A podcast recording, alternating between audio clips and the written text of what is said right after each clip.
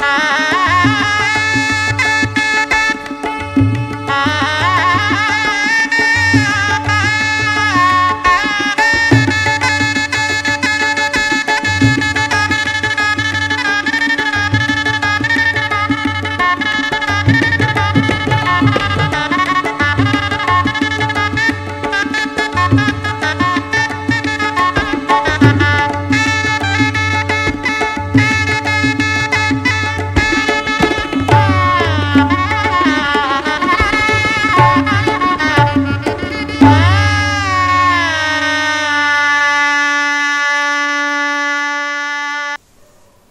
देवत्व.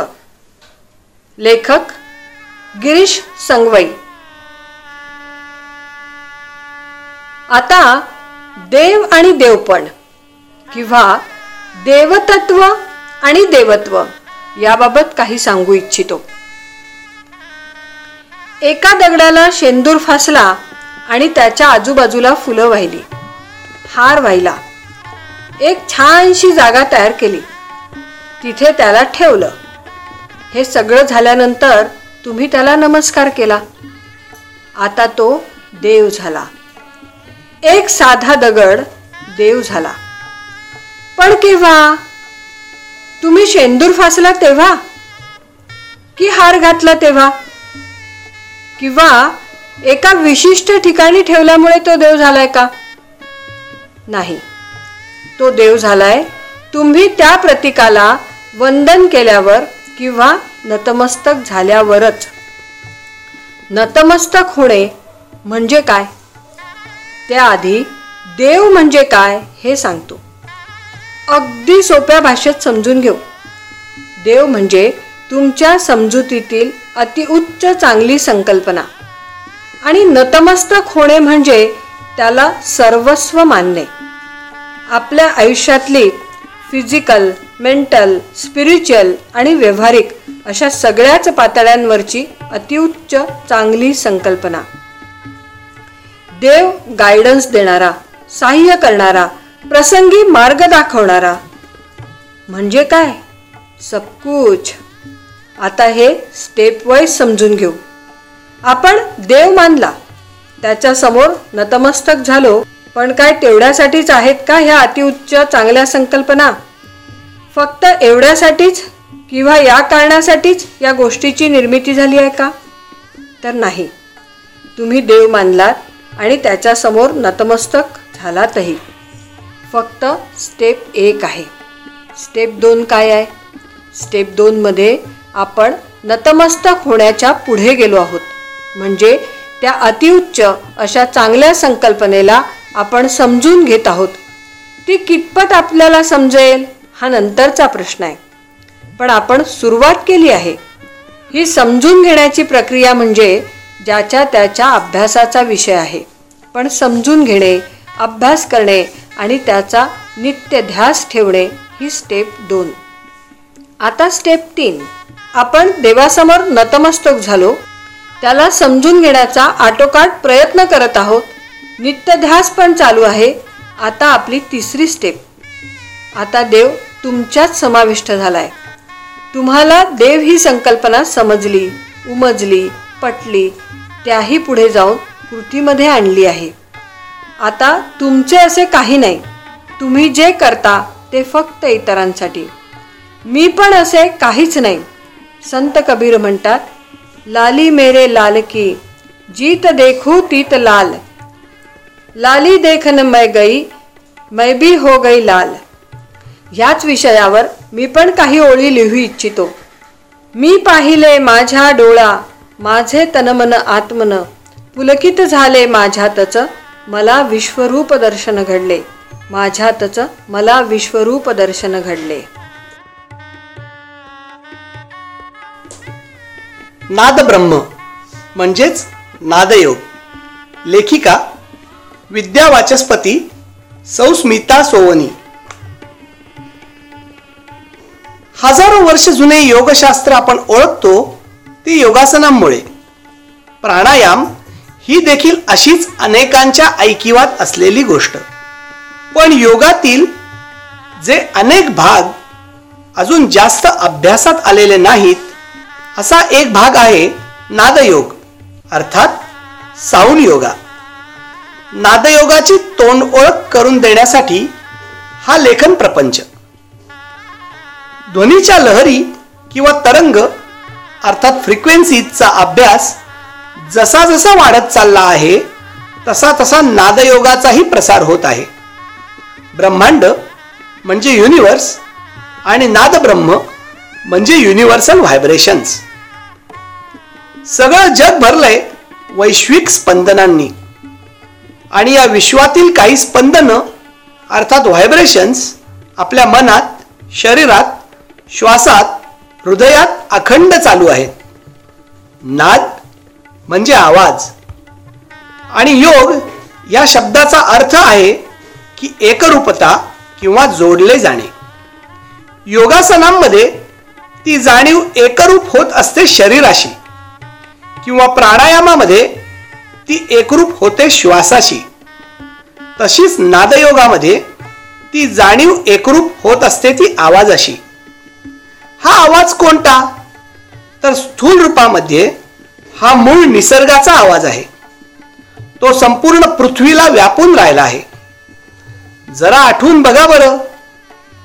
पाण्याची खळखळ झाडाच्या पानांची सळसळ समुद्राच्या लाटांची गाज पहाटेच्या साखर झोपेवर पक्ष्यांनी चढवलेला किलबिल साज पावसाचे टपटप थेंब सोसाट्याच्या चक्रीवादळाचा घोंगावणारा आवेग.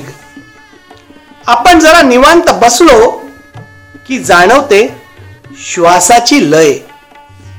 खूप दमलो किंवा घाबरलो की वाढते ती हृदयाची धडधड. तर कधी जाणवते झोपलेल्या माणसाच्या घोरण्याची कटकट चिडून बोलणाऱ्याची वटवट किंवा रडक्या पोराची किरकिर. हे ध्वनी आधुनिक जगात असेही असतात जसे पंख्याची घरघर कॉम्प्युटरचा किंवा लॅपटॉपचा बारीक आवाज वाहनांचे आवाज पोलिसांच्या जीप किंवा ॲम्ब्युलन्स यांचे भोंगे फॅक्टरीतील यंत्राचा आवाज रुळावरून धावणाऱ्या ट्रेनच्या चाकाची खडखड नळातून पाणी पडल्याचा आवाज झूम मीटिंगमध्ये येणारा बॅकग्राऊंड नॉईज रेडिओ आणि टी व्ही आजूबाजूच्या असंख्य माणसांचे आवाज. खरंच आपण अशा कितीतरी आवाजांनी भरलेल्या दुनियेत राहतो नाही? आपले कान सतत काही ना काही आवाज ऐकत आहेत. ठणठण भांडी वाजवणारी बायको आज रागावलेली दिसते. दान दान पाय वाजवणाऱ्या साहेबांचा आज रजेचा अर्ज मंजूर करण्याचा मूड नसणार. आणि बाबा असं म्हणण्याऐवजी लेकीने बॉबा असं म्हटल्यावर बाळ लाडात आहे हे आपण त्या त्या आवाजावरूनच ओळखतो.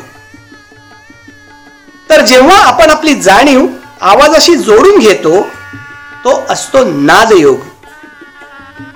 रोजच्या जगण्यातील जाणीवा विस्तारण्यापासून परमेश्वराच्या भक्ती आणि प्राप्तीपर्यंत नादयोग आपल्याला घेऊन जाऊ शकतो. नाद कसा बनला आहे? तर तो अनेक स्पंदनांनी बनलाय. काही नादाच्या स्पंदनांना आपण ऐकू शकतो. याला वेदांनी म्हटलं आहत नाद. नादाचा अजून एक प्रकार म्हणजे अनाहत नाद. हा मानवी कानांना ऐकू येत नाही. पण त्याचे अस्तित्व असते. आधुनिक उपकरणांनी आपण मातेच्या उदरातील अजून जन्म न घेतलेल्या गर्भाला बघू शकतो. ते सोनोग्राफीने म्हणजेच अल्ट्रासाऊंडच्या मदतीने. हे अनाहत स्पंदनांचे सहज समजू शकेल असे उदाहरण. टेक्नॉलॉजी आज इतकी प्रगत झाली आहे की माणसांचे आजार ओळखणेच नाही तर काही ठिकाणी उपचारांमध्येही स्पंदन सोडणारी उपकरणं वापरली जाऊ लागली आहेत. मी स्वतः अमेरिकेत अशा प्रकारचा अनुभव घेऊन आले आहे. स्थूल व सूक्ष्म ध्वनिलहरींच्या अभ्यासावर आज खूप मोठे संशोधन चालू आहे. कधी अशा मानवी कानांना ऐकू न येणाऱ्या स्पंदनांना एखादा योगी जाणू शकतो आणि आपण म्हणतो त्यांना सिद्धी प्राप्त आहे. आज सायन्सने सर्व समावेशक दृष्टिकोन स्वीकारल्याने नादयोग फिजिक्स मेडिकल अशा शाखा एकत्र काम करत आहेत. आता पुढचा प्रश्न. मला योगासनामुळे प्राणायामामुळे फायदा होतो. तसा नादयोगामुळे काही फायदा आहे का? तर उत्तर आहे हो नक्कीच. मनशांती चांगले आरोग्य मनोरंजन ध्यानाची खोल अवस्था आणि समाधी अवस्था प्राप्त करणे अशा अनेक गोष्टी नादयोग साधकांना जमू शकतात. संपूर्ण ब्रह्मांड फिरलंय असं म्हणतात. त्यात एक आपली पृथ्वी तीही परिवलन आणि परिभ्रमण करत आहे. म्हणजे ती फिरताना स्पंदन तयार होतात. आपले विचारही आहेत स्पंदनांच्या रूपात. आपल्या शरीरातील पेशीही स्पंदन पावतात. त्यामुळे नादयोगामुळे आत्मानुभूतीपासून विश्वानुभूतीपर्यंत विविध प्रकारचे अनुभव साधकाला घेता येतात. योगाचे स्पष्टीकरण योगा चित्तवृत्ती विरोधा म्हणून केले जाते. मन अनंत आकर्षणांकडे ओढले जाते व भटकत राहते. नादयोग साधक गुरुने त्याला दिलेला प्रणव म्हणजेच ओम या ध्वनीवर लक्ष केंद्रित करतो व मनाची भटकंती थांबवतो. योगसूत्रांनी म्हटले आहे की हा जप त्याच्या आध्यात्मिक मार्गावरील अडथळे दूर करू शकतो आणि या वैश्विक चेतनेबद्दल ज्ञान प्रदान करू शकतो. नादाचे अनेक प्रकार आहेत. जसे घशातून निघणारी ध्वनी उदाहरणार्थ गायन धातूच्या वाद्यांचे ध्वनी उदाहरण सतार तंबोरा व्हायोलिन झांजा टाळ तालवाद्यांचे ध्वनी. जो चांबड्याचा वापर करून काढले जातात. उदाहरणार्थ तबला मृदुंग. हवेचा वापर करून काढले जाणारे ध्वनी. उदाहरण बासरी सनई हार्मोनियम वगैरे. देवदेवतांच्या हातातही वाद्य असतात. यातून नादाचे महत्त्व सिद्ध होते नाही का?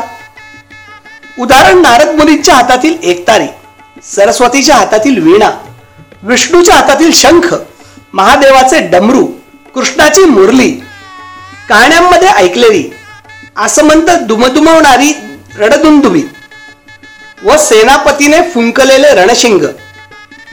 विविध पोथ्यांमध्ये व स्तोत्रांमध्ये सांगितले गेलेले असे हे नाद संधानम साधकाला परमेश्वराच्या परमभक्तीचा अनुभव करून देते की नाही?